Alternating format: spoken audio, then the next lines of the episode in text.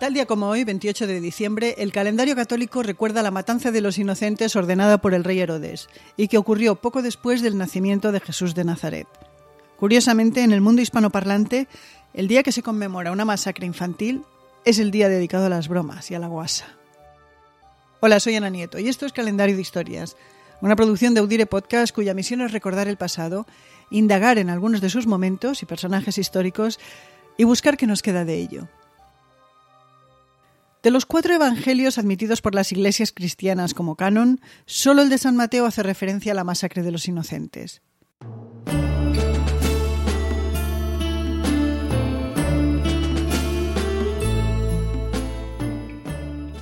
Según esa fuente, los reyes magos de Oriente perdieron de vista la estrella que les guiaba hasta el lugar del nacimiento del Mesías. Desorientados, se acercaron a Jerusalén a preguntarle a Herodes I, conocido como el Grande, si sabía dónde encontrar al rey de los judíos, que acababa de nacer. Herodes, que en aquel momento era rey de Judea, Galilea, Samaria e Idumea en calidad de vasallo de Roma, desconocía la respuesta. Pero intrigado y temeroso de que un niño pudiera arrebatarle el trono, preguntó a sus sumos sacerdotes por el lugar del nacimiento de aquel Mesías.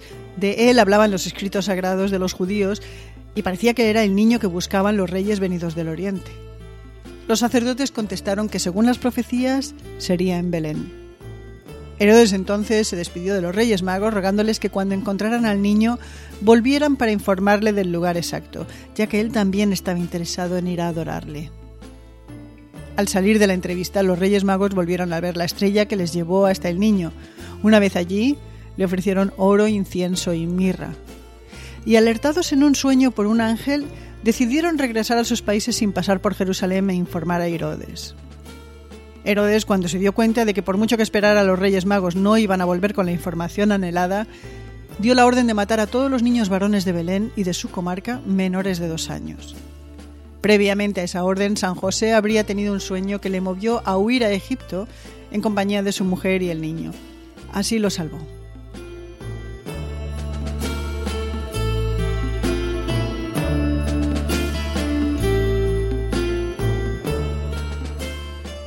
Esta historia es tan conocida como controvertida. Además del Evangelio canónico de San Mateo, solo un Evangelio apócrifo, el de Pseudo Tomás, hace referencia a esta masacre. Y las fuentes históricas de la época no contienen mención del hecho, incluso no se encuentra referencia alguna entre los escritos del historiador judeo-romano Josefo, a pesar de que sí dedicó parte de su obra a Herodes, al que retrata como un personaje cruel y sediento de poder. Los historiadores de la actualidad no tienen una opinión única sobre la matanza de los inocentes. Mientras que para uno es una invención, para otros pudiera ser un relato basado en un hecho real. Eso sí, la masacre se habría limitado aproximadamente a una docena de niños varones. Pero desde el punto de vista de la fe, la matanza de los inocentes es un evento importante que se ha incorporado a las distintas iglesias cristianas. Hay constancia de que ya en el siglo IV se conmemora litúrgicamente, y en el arte se conservan representaciones de este evento desde el siglo V y es un motivo frecuente hasta el siglo XVIII. En la Iglesia Católica, la matanza de los inocentes se conmemora el 28 de diciembre, después de la Navidad, pero antes de la Epifanía. De esta forma se optó por no seguir el orden cronológico de cómo deberían haberse desarrollado los hechos, nacimiento, adoración de los magos y matanza de los inocentes, orden que sí respetan otras iglesias cristianas como por ejemplo la Armenia. Pero ¿por qué el Día de los Inocentes en los que se recuerda una masacre infantil es el Día de las Bromas en los países hispanoparlantes? La respuesta exacta a esta pregunta no existe, aunque hay indicios claros de cómo se desarrollaron los acontecimientos que dieron lugar a esta coincidencia.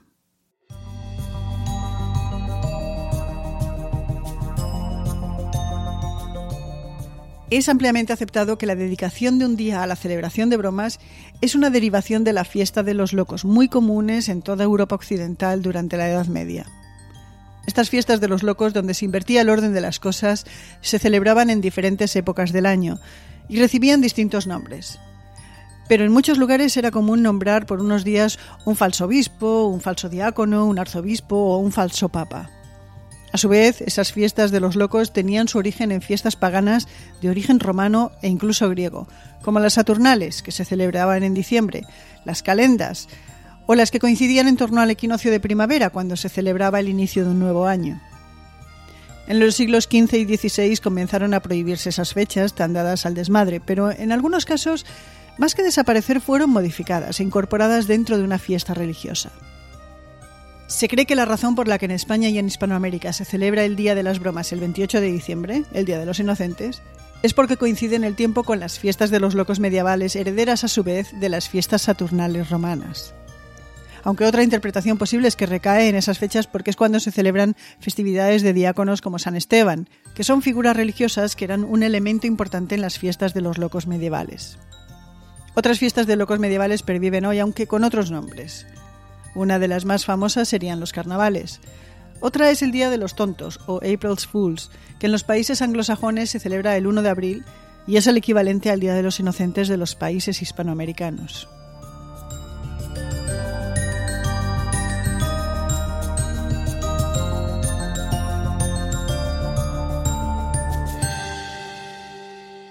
Y otros 28 de diciembre de otros años también se anotaron otros hechos históricos. Por ejemplo, en 1065 se consagró la abadía de Westminster. Desde entonces se han celebrado en ese edificio todas las coronaciones de reyes ingleses primero y de británicos después. En 1612 Galileo Galilei observó lo que él creyó que era una estrella fija. Fue la primera observación del planeta Neptuno de la que hay récord histórico.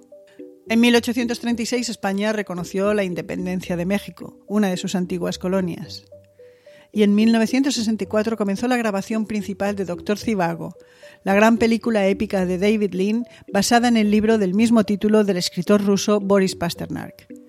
La película, que ganaría cinco Oscars y fue un gran éxito de taquilla, contó como protagonistas con Omar Sharif, Julie Christie y Geraldine Chaplin. Numerosas escenas aparentando el campo ruso fueron rodadas en la provincia de Soria. Los Urales son el Moncayo, y las imágenes recreando Moscú corresponden al barrio madrileño de Canillas, donde se creó el Kremlin a base de decorados. La grabación dio empleo a más de 3.000 extras. A cientos de ellos les tocó el papel de cantar en pleno franquismo la Internacional, el himno de los partidos socialistas y comunistas de todo el mundo.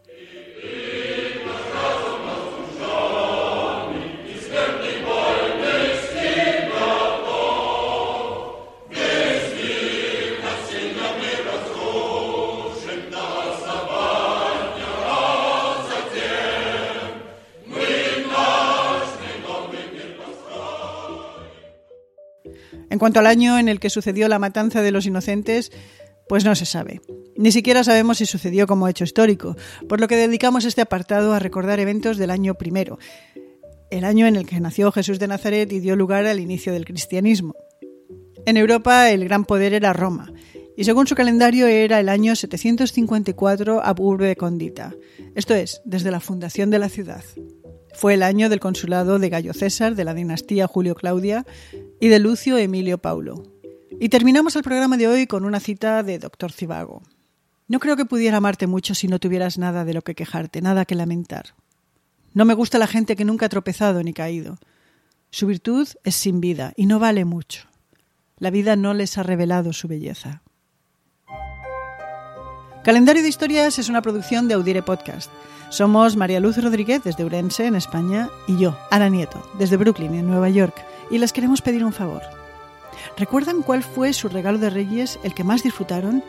Si lo quieren compartir con nosotros, por favor, grábese en su teléfono en la aplicación de WhatsApp y envíenos el archivo de voz a audire,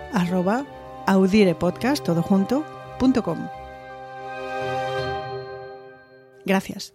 Y mañana volvemos, porque mañana será otro día.